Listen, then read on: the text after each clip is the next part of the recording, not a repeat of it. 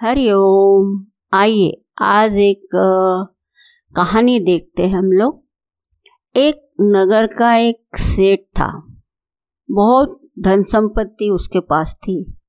एक दिन उसे अपनी संपत्ति का मूल्य निर्धारण करने की इच्छा हुई। उसने तत्काल अपने जो लेखाधिकारी थे अकाउंटेंट थे, उनको बुलाया और आदेश दिया कि मेरी संपूर्ण संपत्ति का मूल्य निर्धारण करो और उसका ब्यौरा दो। पता तो चले कि मेरे पास कुल कितनी संपत्ति है। सप्ताह बाद अकाउंटेंट ब्यौरा लेकर सेठ की सेवा में उपस्थित हो गया। सेठ ने पूछा, कुल कितनी संपत्ति है? लेखाधिकारी ने कहा, सेठ जी मोटे तौर पे कहूँ तो आपकी सात पीढ़ी बिना कुछ किए आनंद से भोग सके इतनी संपत्ति आपकी है। लेखाधिकारी के जाने के बाद सेठ चिंता में डूब गए। तो क्या मेरी आठवीं पीढ़ी भूखों मरेगी? वे रात दिन चिंता में रहने लगे। तनावग्रस्त रहते भूख भाग चुकी थी। कुछ दिनों में कृषकाय हो गए।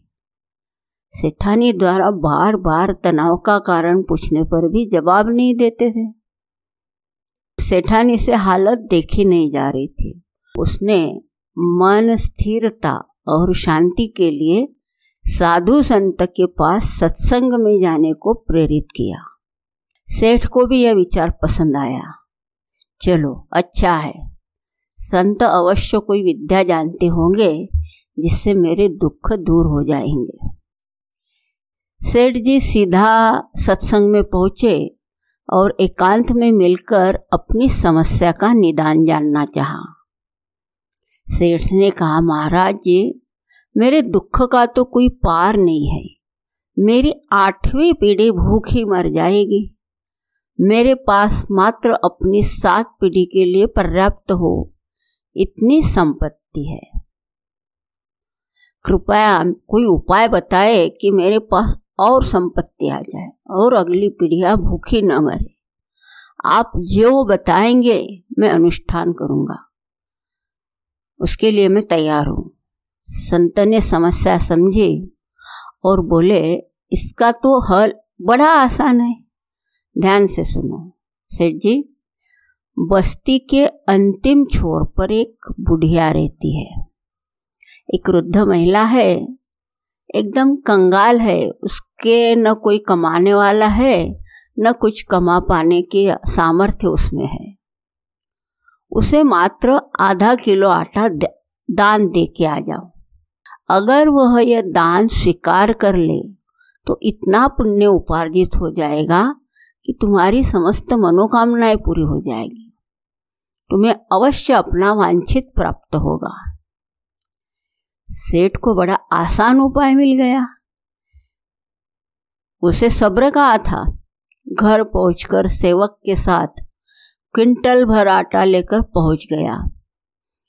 वृद्ध महिला के झोपड़े पर। सेठ जी ने कहा माता जी मैं आपके लिए आटा लाया हूँ, इसे स्वीकार कीजिए। बूढ़ी माँ ने कहा, बेटा, आटा तो मेरे पास है, मुझे नहीं चाहिए। सेठ ने कहा, फिर भी रख लीजिए। बूढ़ी माँ ने कहा क्या करूँगी रख के? मुझे आवश्यकता नहीं है। सेठ ने कहा अच्छा कोई बात नहीं। क्विंटल नहीं तो ये आधा किलो ही रख लीजिए। वृद्ध महिला ने कहा, बेटा, आज खाने के लिए ज़रूरी आधा किलो आटा पहले से ही है। मुझे अतिरिक्त आटे की ज़रूरत नहीं है। सेठ ने कहा तो फिर इसे कल के लिए रख लीजिए। कल की चिंता मैं आज क्यों करूँ? जैसे हमेशा प्रबंध होता है, कल के लिए कल प्रबंध हो जाएगा। उस महिला ने लेने से साफ़ इनकार कर दिया और सेठ की आँखें खुल गई।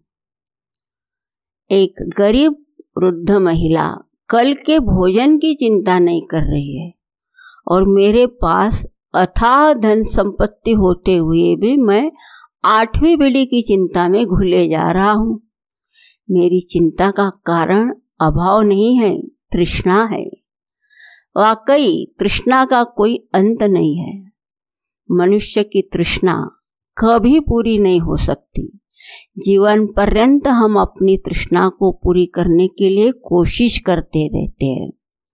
लेकिन ज़िंदगी पूरी हो जाती है, तब भी इच्छाएँ पूरी नहीं होती है। इसलिए अपनी तरफ़ से अच्छे से मेहनत करें और जो भी प्राप्त होता है, वो भगवान का प्रसाद समझ के उसको स्वीकार करें। इसी में संतुष्ट रहे, इसी में सुख और शांति निहित है। हरिओम